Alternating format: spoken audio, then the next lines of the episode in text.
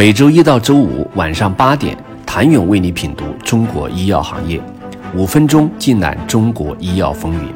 喜马拉雅的听众朋友们，你们好，我是医药经理人、出品人谭勇。医药产业中有几个地级市因医药行业聚集而被业界所熟知，包括通化、泰州、连云港、台州等。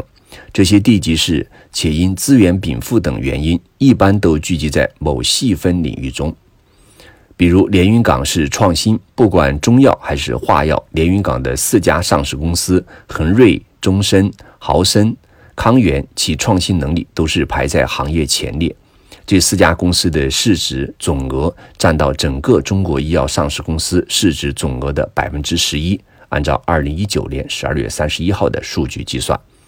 比如台州市原料药，截止到二零二零年初，台州共有九家医药上市公司，大部分公司的主营业务是原料药。这九家公司的市值总额占到整个中国医药上市公司市值总额的百分之一点三。通化则是另外的样本，这个目前只有两百多万人口的小城市，拥有六家上市公司，包括通化东宝、通化金马、益生药业、紫星药业、长农药业。吉药控股。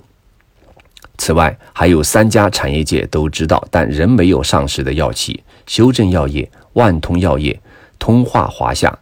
此外，还有北玉红药业、正和、玉仁、人参元等药业。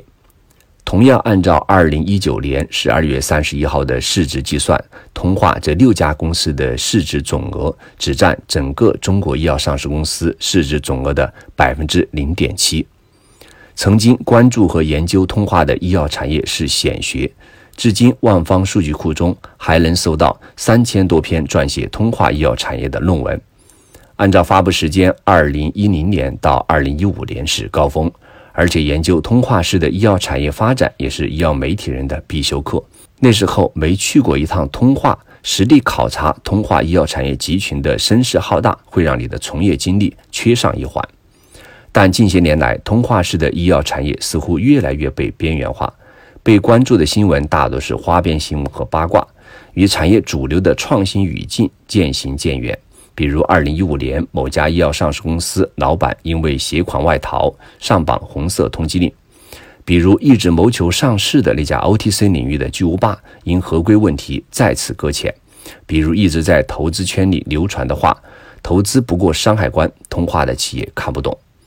衰退不只体现在感觉上，从数字上也能明确的感知。一篇撰写于二零一一年，名为《基于 GM 模式的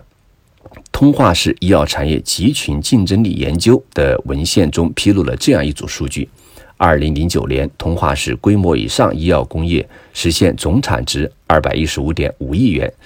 增加一百零二点二亿元，利润十四点二亿元。当时通化市有九十四户制药企业，约占到整个吉林省的三分之一。其中，修正药业这一家公司就贡献了一百一十六亿元的产值，位居通化市第一，全国制药工业第四位。二零一八年，根据通化日报的报道，通化市规模以上医药工业企业达到六十九户，医药企业产值超亿有二十一家，五千万元以上的有四十八个。但到二零一九年，根据通化市政府发布的《通化市生物医药产业集群发展规划》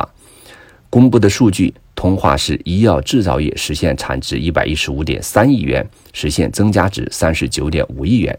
目前，全市拥有规模以上医药制造企业六十九户，其中产值超过亿元企业达到十八家，销售收入超过五千万元的医药大品种达到三十一个。一年时间，产值过亿的企业少了三家，五千万以上的产品少了十七个。为什么会这样？请你明天接着收听。谢谢您的收听。想了解更多最新鲜的行业资讯、市场动态、政策分析，请扫描二维码或添加医药经理人微信公众号“医药经理人”——医药行业的新闻与资源中心。我是谭勇，明天见。